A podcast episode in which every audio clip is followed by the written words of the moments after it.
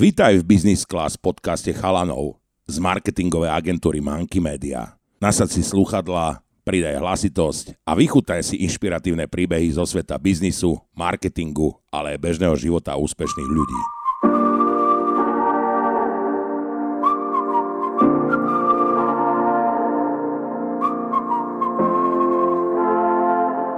Dokonca aj Rick Ross priletel až asi tretím letom, že sme boli vo Viedni trikrát a prileteli na, tri, na trikrát a bola to takže ťažká motanica a posledných pár rokov som si už aj v súvislosti s Hibop žije, som si povedal, že už to proste nechcem zažívať. Mm-hmm. Nechcem to zažívať, lebo akože dusilo ma to. A máš zverených proste niekoľko stoviek tisíc dolárov v, v tomto prípade a vlastne uh, posielaš ich ako úplne akože divným, iluzorným ľuďom, o ktorých vlastne do poslednej chvíle nevieš, či prídu.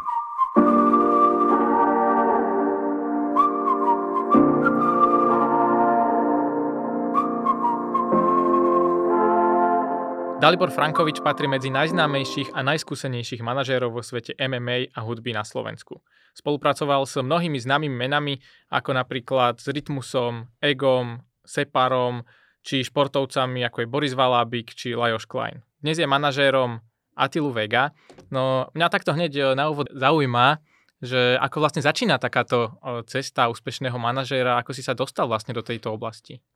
Čaute, ďakujem prvom rade za pozvanie, že ste ma zavolali a keď som si vlastne prvýkrát prečítal ten mail, tak som reagoval že vlastne o koho máte záujem, neviem, či si to pamätáš, ano. som stal taký prekvapený, lebo nestáva sa mi to často a automaticky mám akoby zautomatizované, lebo píše mi mnoho médií, e, rôznych e, novín a tak ďalej, že by mali záujem o nejaké rozhovory, a, a, ale málo kedy mi akoby špecifikujú, že o koho, pretože vlastne skoro pri každom z tých interpretov je môj mail, takže oni píšu ako keby automaticky tomu interpretovi.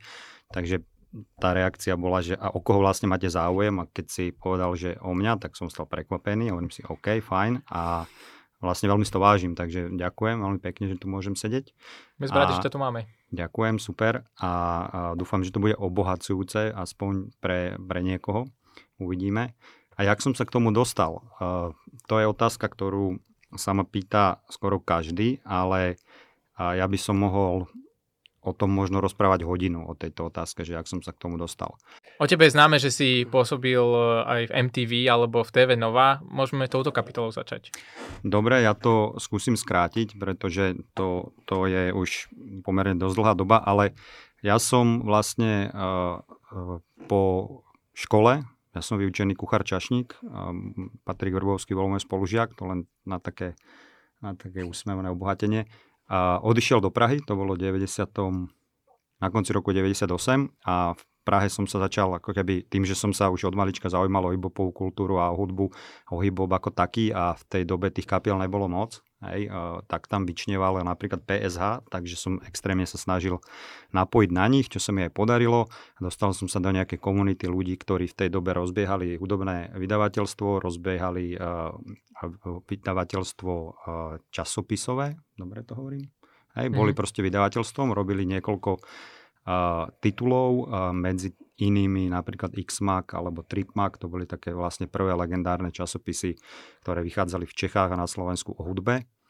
A ja som tam vlastne dostal job a mal som na starosti vtedy distribúciu a mal som kolegu, ktorý uh, bol vlastne Indy, z kapely Indy Avič, ktorý so mnou sedel vlastne kancelárii a strašne sme sa spolu skamušili a teraz sme veľkí kamaráti a vlastne oni začali natáčať album Mitri, legendárny album Indiavič pod vydavateľstvom Medram, ktoré vlastne vyšlo niekedy v roku 2000, tuším, to je už strašne dávno. A vlastne úplne prirodzene, paralelne tam začali natáčať album aj PSH. A obidva tie albumy vyšli a zrazu prišla otázka, že čo ďalej. Takže tam automaticky sme sa dostali k tomu, že poďme spraviť proste krst, poďme spraviť nejaký večierok.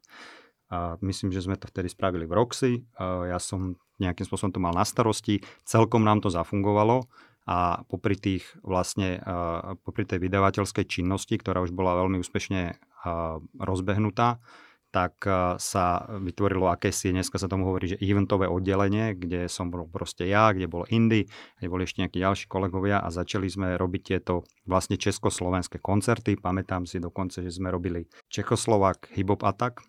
Vystupovala tam vtedy Tina, Hibova, tak to bola aj freestyleová, freestyleová Niečo také, hej, ale, ale toto s tým nič spoločné, toto bol čisto jeden event a pamätám si, že sme tam mali taký, také lákadlo, že borovička zadarmo. Že na, na bare sa normálne nalievala zadarmo borovička vtedy, bolo to v Prahe v klube a bolo to strašne akože fajn.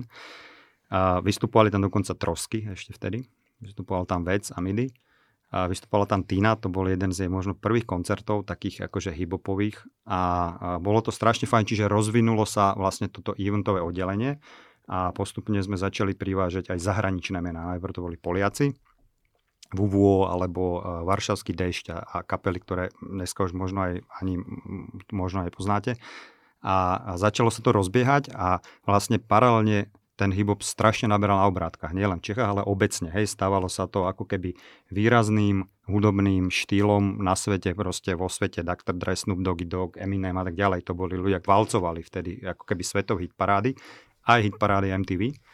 A uh, my sme vlastne začali nejakým spôsobom poškulovať aj po týchto menách a podarilo sa nám vlastne v jednu chvíľu, to teraz ako preskočím dlhšie obdobie, ale my sme mali rok, kedy sme uh, vlastne spravili 13 priebehu roku 2007, tuším, alebo tak nejak, sme spravili 13 amerických veľkých hibopových mien. Vrátane Lil Wayna. To bola také veľmi špecifické. On nakoniec neprišiel, teda, aby som to uvedol na správnu mieru, ale mali sme ho zabukovaného, boli sme pre ňo na letisku, stal 15 tisíc dolárov. Hej. A vy ste boli pre ňo na letisku, on prišiel na to letisko? On, on neprišiel. A prišlo iba lietadlo. To sa nám nestalo akože jedinýkrát, hej, to, takéto kiksy sta, sa nám stali viackrát. Takže a... on sa rozhodne, že nechce sami? On vtedy z polovičky toho turnaj proste odcestoval domov, ale nám to nikto nepovedal, pretože sa to stalo možno deň alebo dva dní predtým, než mal prísť do Prahy a my sme mali vypredaný klub, Retro klub Praha si myslím, že to bolo vtedy, uh, vypredané a on proste neprišiel. Hej, čiže to sú také nepríjemné veci. Vtedy 15 tisíc, dneska by to bolo 15 tisíc dolárov to stalo. Dneska by to bolo no. asi stokrát toľko? Stokrát toľko. čiže, čiže nebola to až taká strašná škoda, ale odstupom času ma mrzelo, že vlastne sme to neabsolvovali a že som sa s ním nestretol. Ináč, ja som vyrastol na Hibope a postretal som, som jeden z tých šťastlivcov, ktorý postretal vlastne skoro všetky svoje idoly.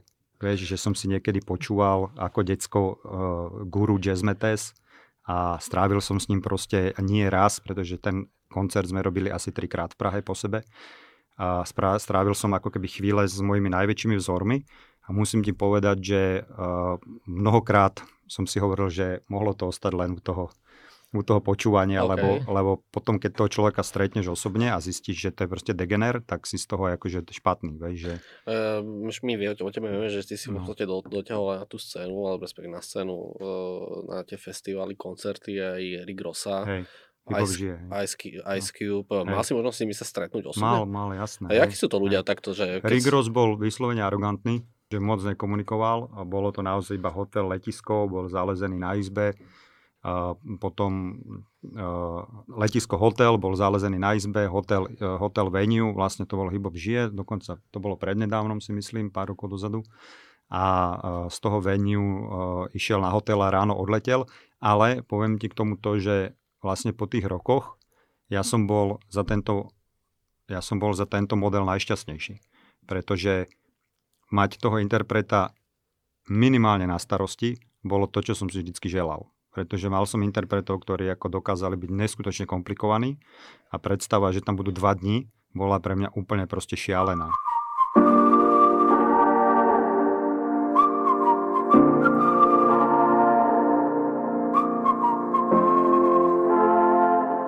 Sa vrátim k tomu Lil Wayneovi, oni vám vrátili tie peniaze? Myslím si, že tedy sa to vrátilo. Hej. Ale Bolo smol... to cez nejakú nemeckú agentúru, ktorá bola chvalobou seriózna a poslala tie peniaze naspäť. Ale už ti to neviem povedať na 100%, mhm. nepamätám mm, Ale stalo sa napríklad niekedy také, že mm, ten človek neprišiel, alebo ten interpret a zaplatilo sa peniaze. DMX doteraz dlží niekoľko desiatok tisíc eur a nikdy na že neprišiel. Čiže, to je, čiže áno, stáva sa to. A, a je to ako keby vlastne riziko podnikania v tejto oblasti. Uh-huh. Vy keď ste teda zháňali takéto hviezdy, tak uh, vy ste nemali na nich priamy kontakt, ale ste to riešili povedzme cez ešte nejakú ďalšiu agentúru zahraničnú? Hej, hej, ono to totiž to funguje tak, že väčšinou tento manažment si ako keby najmä nejakú agentúru, väčšinou sú to nemecké agentúry, ja som mal veľmi, alebo holandské, s holandskými som spolupracoval veľmi intenzívne v jednej dobe a mám veľmi dobrého známeho z Chorvátska, je to Fat Fili, ktorý robí Chorvátsku najväčší bopový festival na Zrče. A on akože je veľký, veľký hráč, on dlhé roky už vozí do Európy fakt akože veľké, veľké, veľké mená, veľké. Aj vlastne na samotnom tom festivale mu vystupuje úplná špička, aj, čiže od Snoop Doggy Doga cez Eminema, cez proste všetkých, ktorí tam, vieš, ktorí si dokážeš predstaviť. On je na nich dosť, dosť e, naviazaný, aj tam jazdí za nimi a vlastne uh, dlho som riešil cez neho. To je, je môj spolahlivý kontakt a čokoľvek sa stalo, tak bol vždy seriózny. E, keď sa vrátim k tomu, že akože najväčší pain bol asi to, že keď uh, mal byť, mala byť tá hviezda, že tu dva dní a ty si sa mal o ňu starať, že postupom času si skôr to nechcel ako chcel, mm-hmm. hej, že ja, mm-hmm. ja som počul napríklad také, že bolo niek- niekedy dávno, strašne, strašne dávno v správach, že uh, jeden interpret veľmi známy, nebudem menovať, že chcel na izbu proste nejaké dámy, chcel mm-hmm. na izbu aj iné, iné veci iného mm-hmm. charakteru. Ono naozaj takéto veci sa uh, diali, alebo dejú tí ľudia, mm-hmm. alebo respektíve interpreti chcú niekedy aj nemožné, čo sa mm-hmm. nedá vybaviť. Mm-hmm. A napríklad v krajine je to úplne bežné. Mm-hmm. Vieš čo, to, že chceli nejaké uh, dievčata na izbu, to by som považoval za úplne že drobnosť. Dokážeš akože splniť. Jasne. Pre mňa, ja neviem, pokiaľ mám byť konkrétny, bol Nightmare napríklad Basta Rhymes, ktorým sme prileteli do Prahy, išli sme na hotel, pražský hotel Hilton na Štvanici. Asi je to jeden z najlepších hotelov, čo dokážeš zohnať v Čechách a ten čávo proste sedel v aute a nevystúpil z auta, povedal, že on tam bývať nebude. OK? Ale kde chceš bývať? On povedal, nevie, ale že on tam bývať nebude. Takže sme vlastne jazdili v Prahe po hoteloch, obchádzali sme hotely, aby si on vlastne mohol vybrať, že uh, kde bude bývať. Čiže to, toto je pre mňa, ono sa to dá spraviť, ale mňa išlo ako keby roztrhať od jedu a najradšej by som mu povedal bastarajm, nebastarajm, proste vystup z toho auta, ty dement a tunak sa ubytuj, lebo nikto na teba proste nemá náladu, vieš, na tieto maniere. Oh. Lebo, lebo lepšie ti proste nevieme ponúknuť. A ešte si musíš uvedomiť, že väčšina, drvivá väčšina tých interpretov bolo zo Spojených štátov a oni fungujú proste na siete. Vieš, jemu povieš akože sieť Hilton alebo Mandarin Oriental a tak ďalej. Môžeš vybrať úplne najluxusnejší, krásny lokálny hotel proste s pozlatenými kľúčkami a on jak nepozná sieť, tak akože ti tam nepôjde bývať. Uh, možno ma tak zaujíma, že oni dostanú nejakú odmenu hej, za to, že prídu a, a všetko to okolo, to PR, proste niečomu vybaviť, niečo, dojde nejaký hotel, alebo to tak to je navyše, alebo to ide z toho rozpočtu, alebo jak to vlastne funguje? Uh, fú, vieš čo, tam sa to rozdeľuje na dve časti. Jedna je ako keby uh, je, je ten artist fee, vieš, že on dostane za vystúpenie a potom je nejaké production fee ktoré práve obsahuje to, že aký to bude hotel, akú chce techniku, vlastne dostaneš nejaký rider k tomu, aj technický, aj catering rider. Hej, catering rider to sú akože jedna ďalšia obrovská téma, o ktorej sa dá akože Vlastne kuchárov, myšelinských a podobne. Áno, aj, aj, aj. Aj Michelinských nie, ale um, známy je prípad napríklad 50 Centa, ktorý prišiel do Bratislavy, išli do Carltonu a ubytovali sa a všetci, všetci z Carltonu sa zobrali, išli oproti do McDonaldu. Mm-hmm, a ty okay. máš akože v Carltone zaplatený catering, pochystaný kuchárov, neviem Za čo, XY aby tisíc. si spravil dojem, vieš, a oni sa ako celá kru zobrala a išli oproti do McDonaldu a tým to vyriešili, vieš, a ty pozeráš a pritom ti príde rider a máš tam akože 12 jedál a neviem aké bezlepkové, neviem čo, vieš, ty to vlastne všetko zaplatíš a oni to úplne odignorujú a idú do McDonaldu. Samozrejme platí, že pokiaľ by si to nemal, na šupu to chcú hneď. Ešte som mal aj také triky, že teda keď vy takto, uh, tak uh, ja som to robil tak, že častokrát chodilo, že šampanské, vieš, Dom Perignon a klika a, a neviem čo. A 12 fliaš, hej? 12 fliaš. Game, Jasne. typicky. Aby ich vystriekal všetky. Hej? Robil som game dvakrát v Bratislave a Prahe a, a on ich proste vystrekal do toho obec, obecenstva ešte flaše. Čiže som tam kúpil Tesku ruské šampanské za euro 99 s ruským labelom a povedal som už, že to je najlepšie šampanské, aké sa dá zohnať vo východnej Európe, to je ruské šampanské.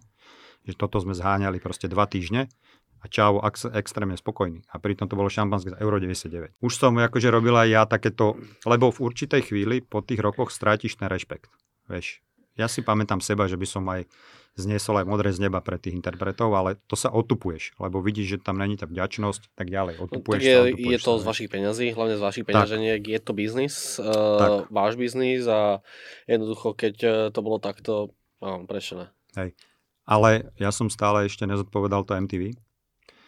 A vlastne v priebehu, keď sa vrátim do tej Prahy a v priebehu robenia tých eventov, uh, sa zrazu vlastne televízia Nová kúpila licenciu na MTV, trv, myslím, že 5 rokov to trvalo vtedy, alebo 5-ročnú licenciu. A oni potrebovali nejakého človeka, ktorý to bude nejakým spôsobom zaštiťovať, alebo proste sa o ten brand starať.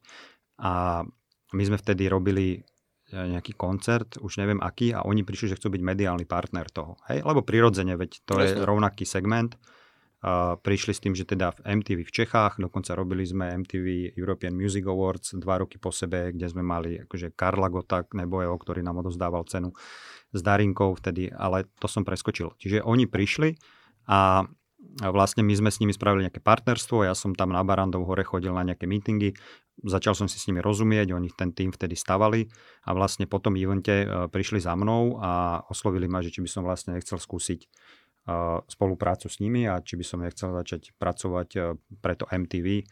A vlastne ja som to vtedy jednak samozrejme považoval aj za, za nejakú ako keby stabilitu, pretože zrazu ako keby to bol taký plod mojej práce, sa dá povedať. Hej, prvý taký akože seriózny, že teda OK, e, MTV je zaujímavý brand, ja sám som na ňo vyrastol, hej, prilepený mm, proste pred obrazovkou MTV Raps, tak jak Rytmus to v dokumente spomína, tak chodili sme po susedoch a proste kto mal MTV, tak u toho sme pozerali o MTV Raps, vieš, a na tom sme vlastne všetci vyrastli. A, a ja som si hovoril, že OK, že to je veľmi zaujímavá ponuka. Už len proste uh, pre, pre ten brand, vieš, je to proste, vieš, mať to životopise je proste extrémne zaujímavé. Pre mňa to tak bolo. Samozrejme, keď som ja začal robiť pre MTV, tak už to MTV nebolo nebolo takým MTV, akým bolo predtým, pretože jednak to začali diverzifikovať MTV Rock, MTV Rap, MTV House, MTV neviem čo. Razu si ako keby nevedel, že aké MTV máš pozerať a vlastne ten hlavný kanál MTV bolo, tuším, 80 na 20 eh, voči hudbe, čiže tam boli hlavne seriály MTV Crips a Kardashianky, veš, a tak ďalej a tak ďalej a už tam bol len nejak z 20% uh, hudobná, nejaká hudobná produkcia a oni to práve diverzifikovali do tých rôznych kanálov. Hej?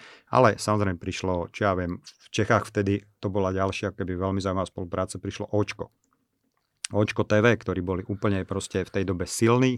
Neviem, jak asi aj dnes, ale vtedy to proste bola prvá československá, alebo dobre, Pojopovi a, uh, Music One to bola druhá československá hudobná uh, televízia a oni to vtedy Čech, v Čechách rozbehli proste extrémne, čiže, ale, ale pre mňa stále mal veľký šmr, malo veľký šmrnc to MTV. Čiže, za, čiže povedal som, že OK, ďakujem za ponuku, začal som vlastne pracovať pre MTV, bol som vlastne brand manažer, čiže mal som na starosti akúkoľvek alebo veškerú komunikáciu toho, toho kanálu alebo tej televízie v rámci Čech a Slovenska. Očko TV sa nám nejakým spôsobom stala konkurenciou, ale treba iba podotknúť, že M, Nova, alebo teda to CME, ktoré vlastní Novu aj Markizuje, proste obrovský korporát a oni vlastne ako keby nevedeli uchopiť úplne ten MTV kanál. Vieš, kostrbatý korporát a predstav si, že ja som tam sedel na, na meetingu, kde bola, ja neviem, Nova, Nova Sport, uh, čo ja viem, čo ešte majú, aké, aké nejaký ženský kanál, proste ako keby seriózne televízie a ja tam sedím a zrazu im tam hovorím, no, Vymyslel som takú spoluprácu s Orionom, budeme robiť s kontrafaktom a oni tam aj pozreli tela na nové vráta, že o čom to proste rozprávam. Ale akože dokázal som tú ideu pretlačiť, pretože my sme vtedy potrebovali uh, ako keby čo najviac zapojiť tú lokálnu scénu do toho MTV, aby to tí ľudia začali vnímať.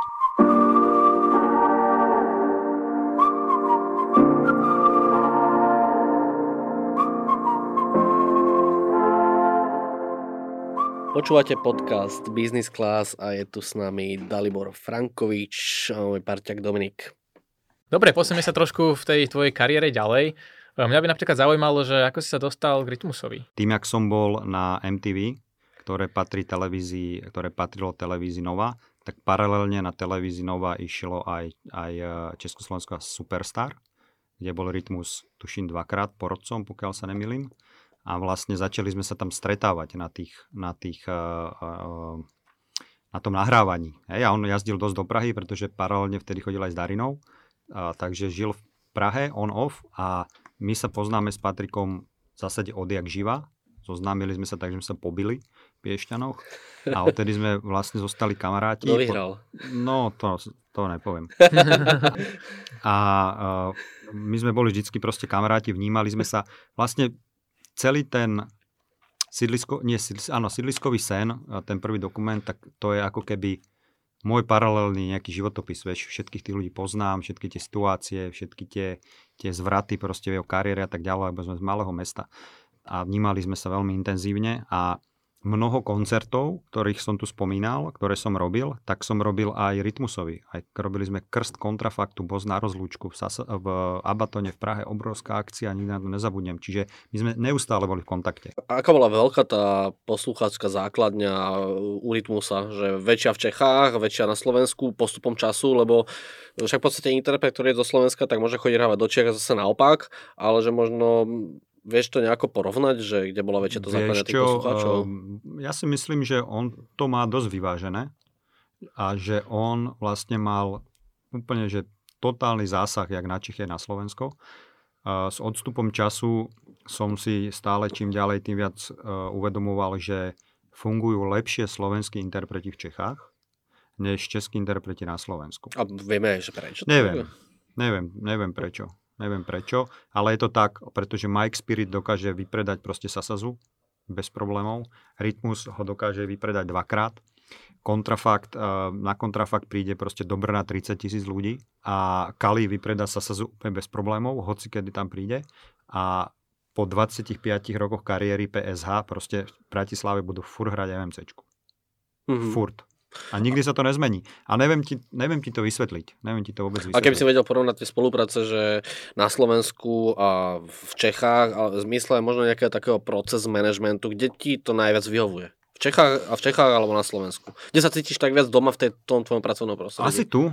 Asi tu, no, asi tu. Ale vieš čo, zase záleží, že na čo sa pýtaš, pretože ja som drvivú časť eh, tej svojej nazvime to kariéry hudobnej prežil v Čechách a riešil som ako keby veci tam. Mal som tam mnoho konfliktov, čo samozrejme patrí k tomu, legendárny boom bap a legendárne proste konflikty medzi, medzi barákom a boombapom a hip žije, vlastne hip žije hip camp a nejakými akciami, ktoré sme my robili, čiže prešiel som aj týmto, ale ja som bol dosť silno etablovaný v tých Čechách vtedy.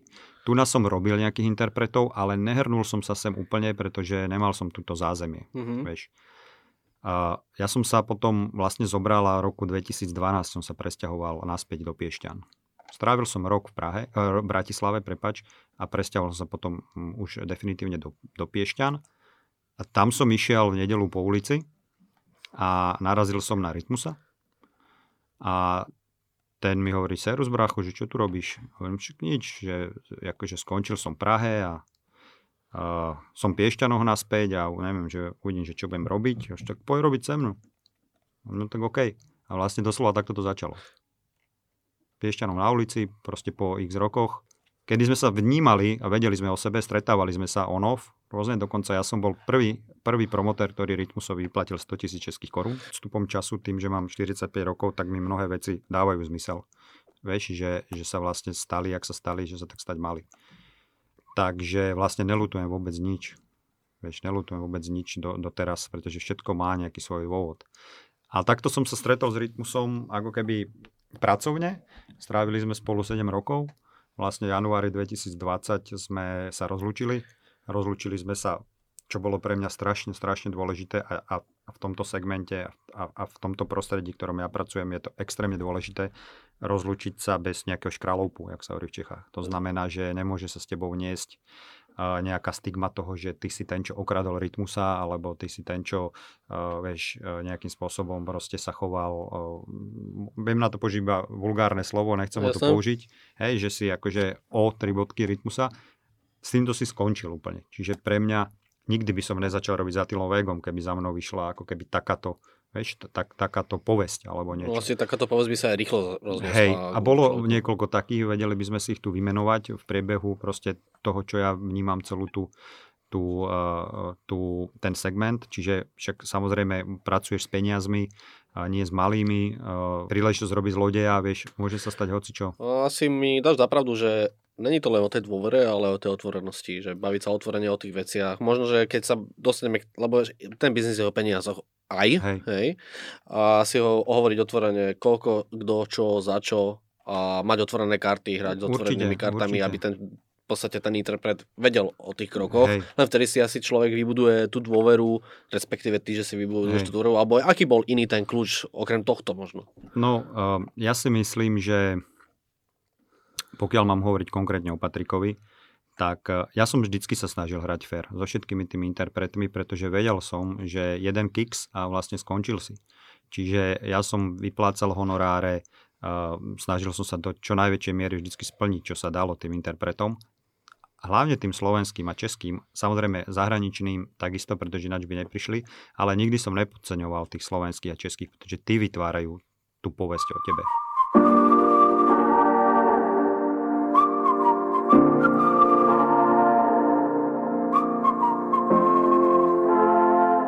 Len sa vrátim k tomu Patrikovi, že my sme, alebo ja som mal možno výhodu v tom, že sme boli dlhoroční kamaráti a dokázali sme si aj ako kamarádi možno povedať nejaké veci nad rámec. Mm-hmm.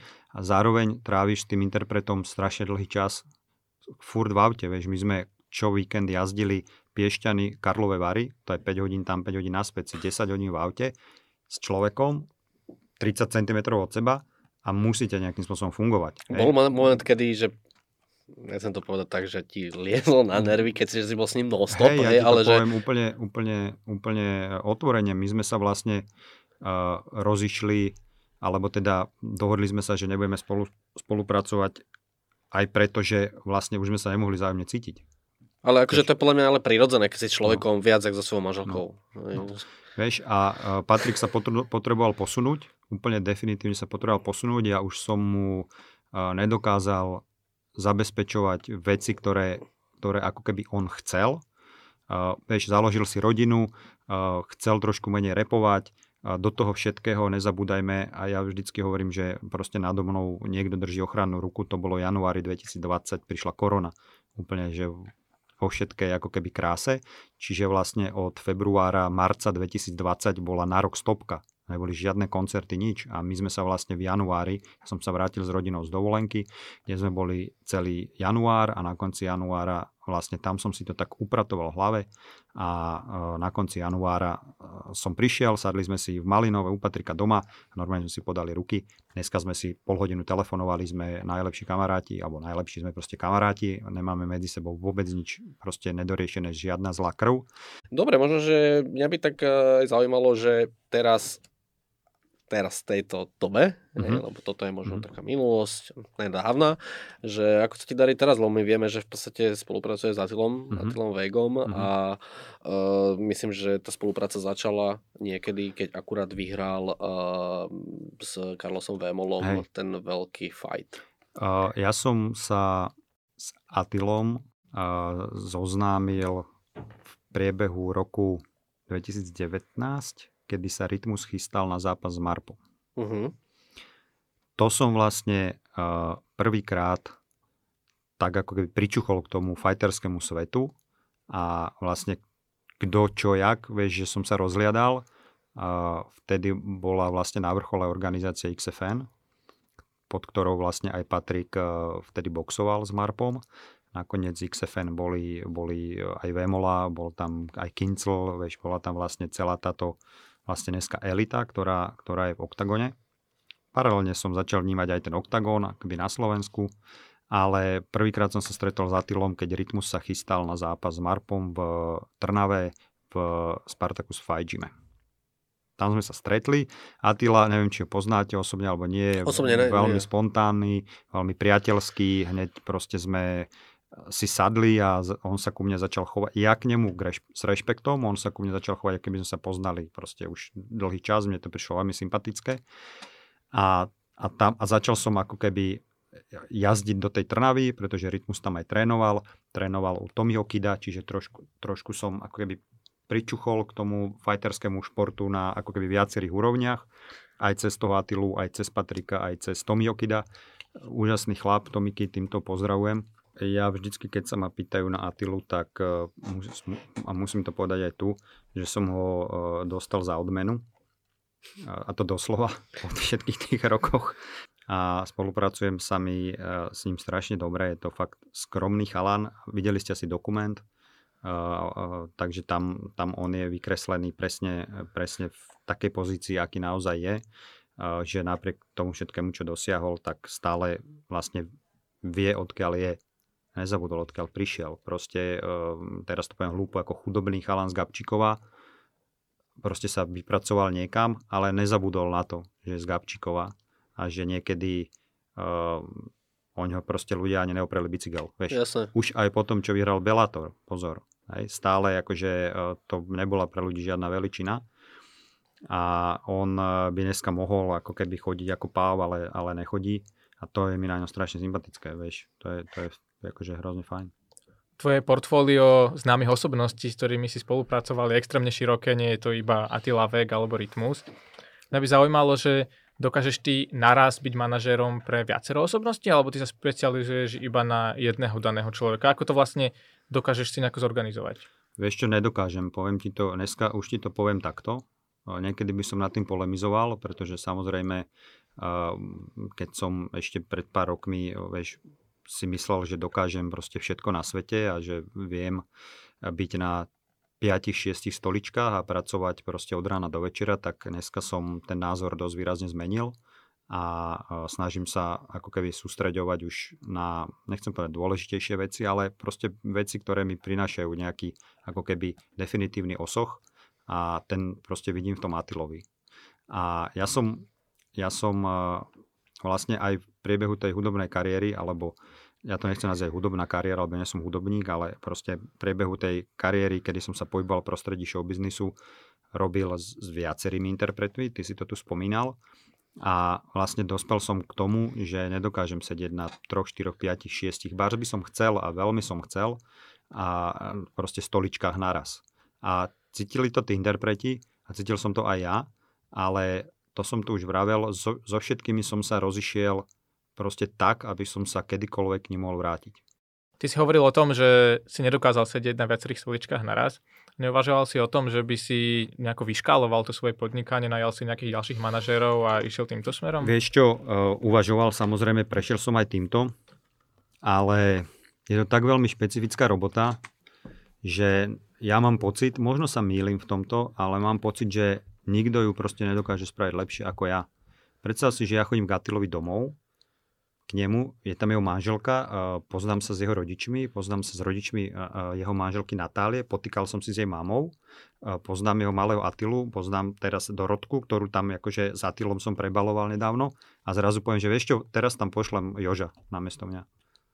Vieš, to sa proste nedá. To, je, to, to není ako keby taký biznis model, ako máte napríklad vy, že každý má na starosti vieš, nejaký segment mm-hmm. a teraz keď ten človek odíde, tak ty ho vymeníš a ten segment proste ide ďalej. Toto je, toto je veľmi osobitý prístup, ktorý je skoro až, až povedal by som na nejakej ako keby intimnej úrovni alebo jasne, niečo také. Jasne, vieš. Jasne. A teraz a toto som pochopil, že nedokážem takto fungovať s tými ostatnými fightermi.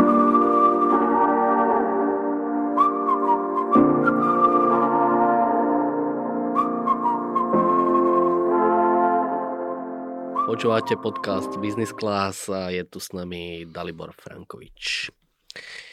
Dalibor, rozmýšľal si niekedy nad tým, že, alebo mal si niekedy taký sen, že by si robil manažera nejakej inej hviezde, zahraničnej hviezde? Mal si taký sen? Mm, že by Zaujímavá si... otázka. Mm. Lebo jak my počúvame tvoju kariéru, tak ide to stále ďalej, vyššie. Tie, tieto skúsenosti sú väčšie a väčšie každým rokom.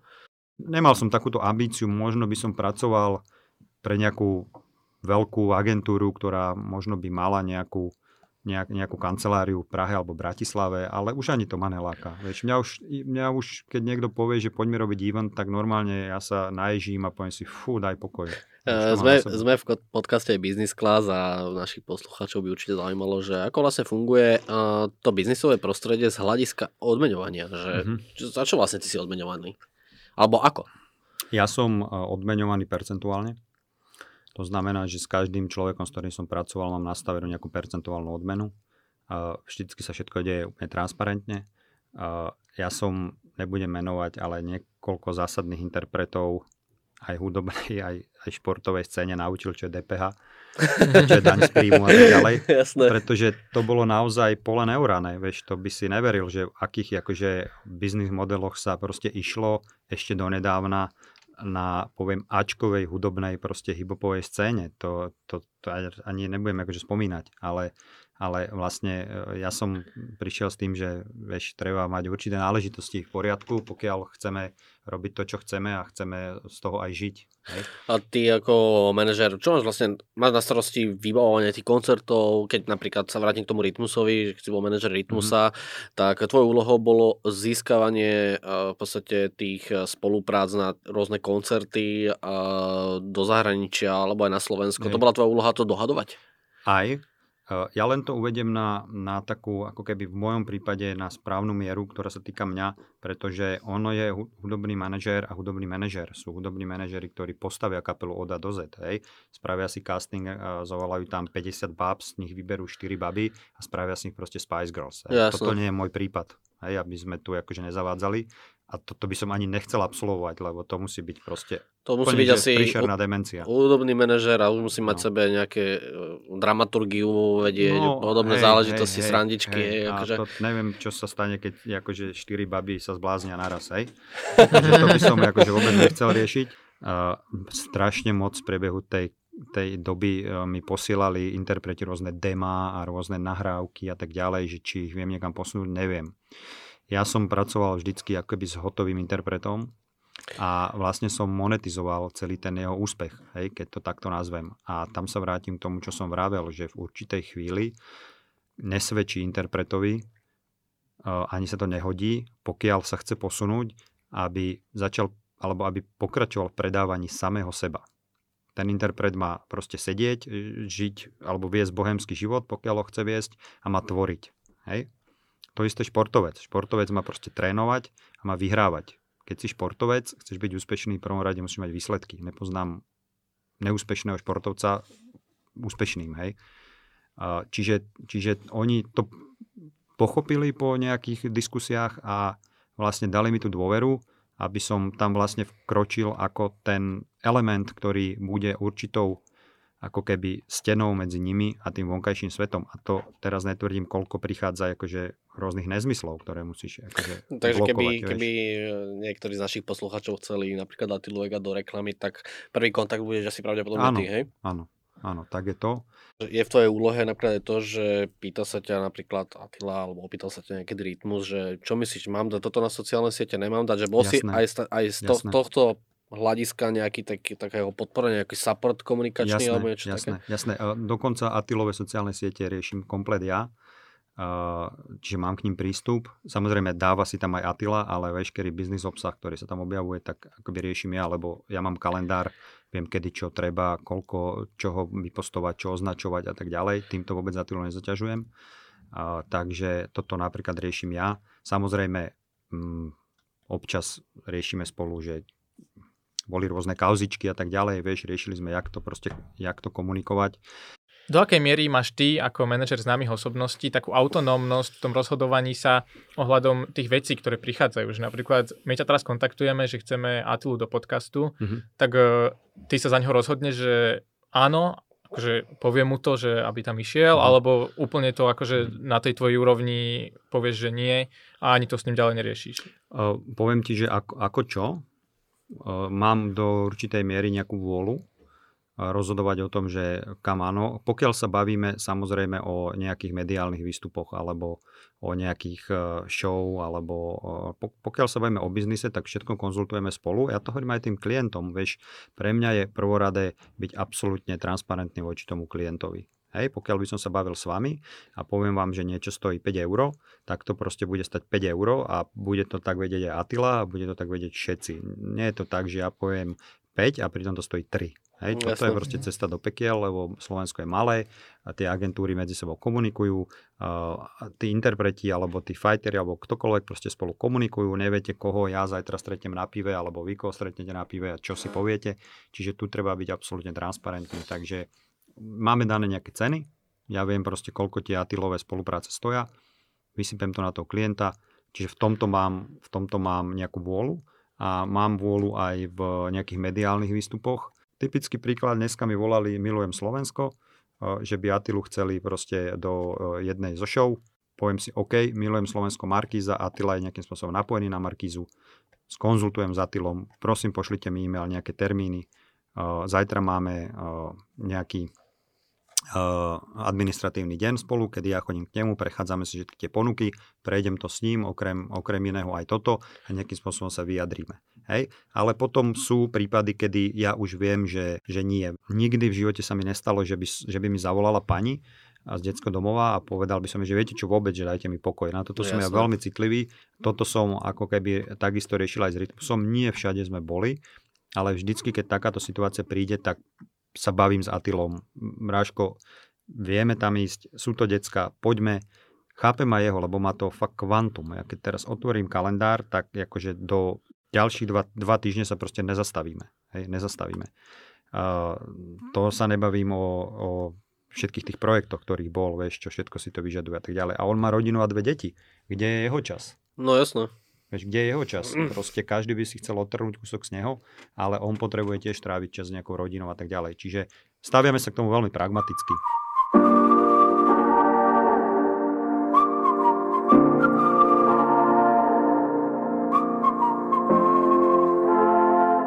Ono, nielen tí tvoji klienti sú veľmi časovo vyťažení, ale pravdepodobne aj tebe táto práca zaberá dosť veľa času.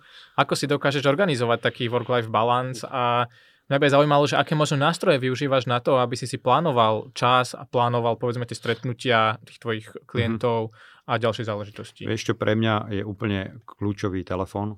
To je proste zariadenie, s ktorým ja stávam a zobudzam sa, bohužiaľ. Má to akože taký negatívny vplyv napríklad na moje deti, ktorým ja zakazujem byť s telefónom a oni ma neustále na telefóne vidia a nechápu to, že ja tam na tom telefóne byť musím.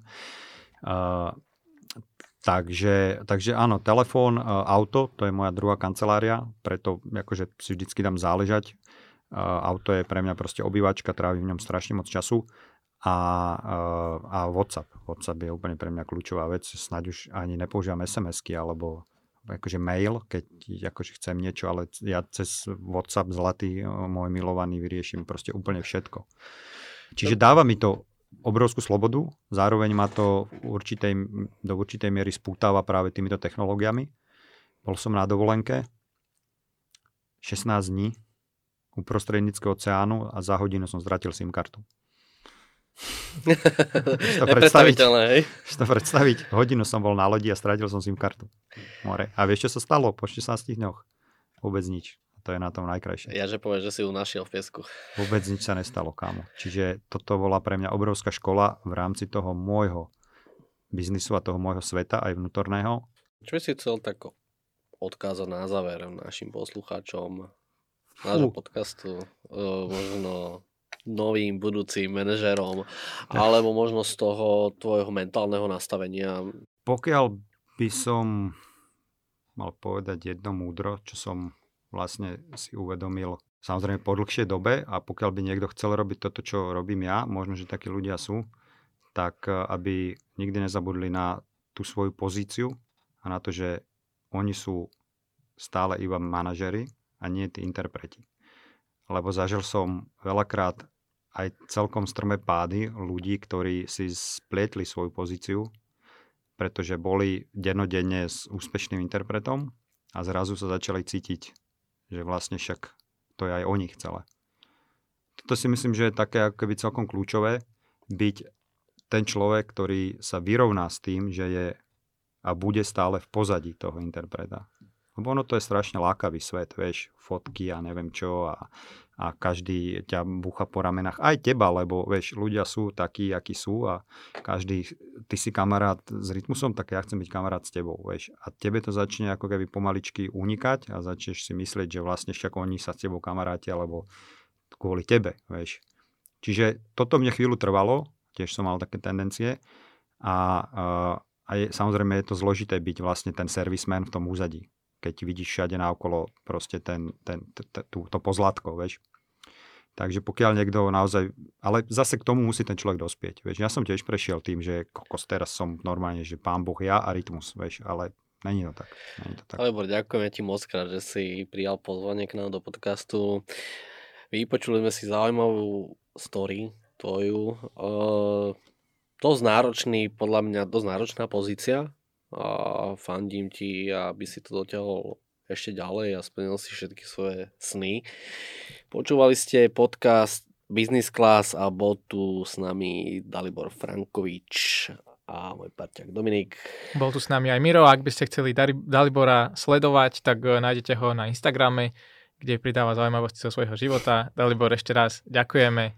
A ja veľmi pekne ďakujem, nech sa vám darí. Dúfam, že sa stretneme, pokecáme, aký máte klientov, to zneužijem. Niečo vymyslíme. Ďakujem ešte raz. A my sa počujeme pri ďalšom dieli podcastu Business Class.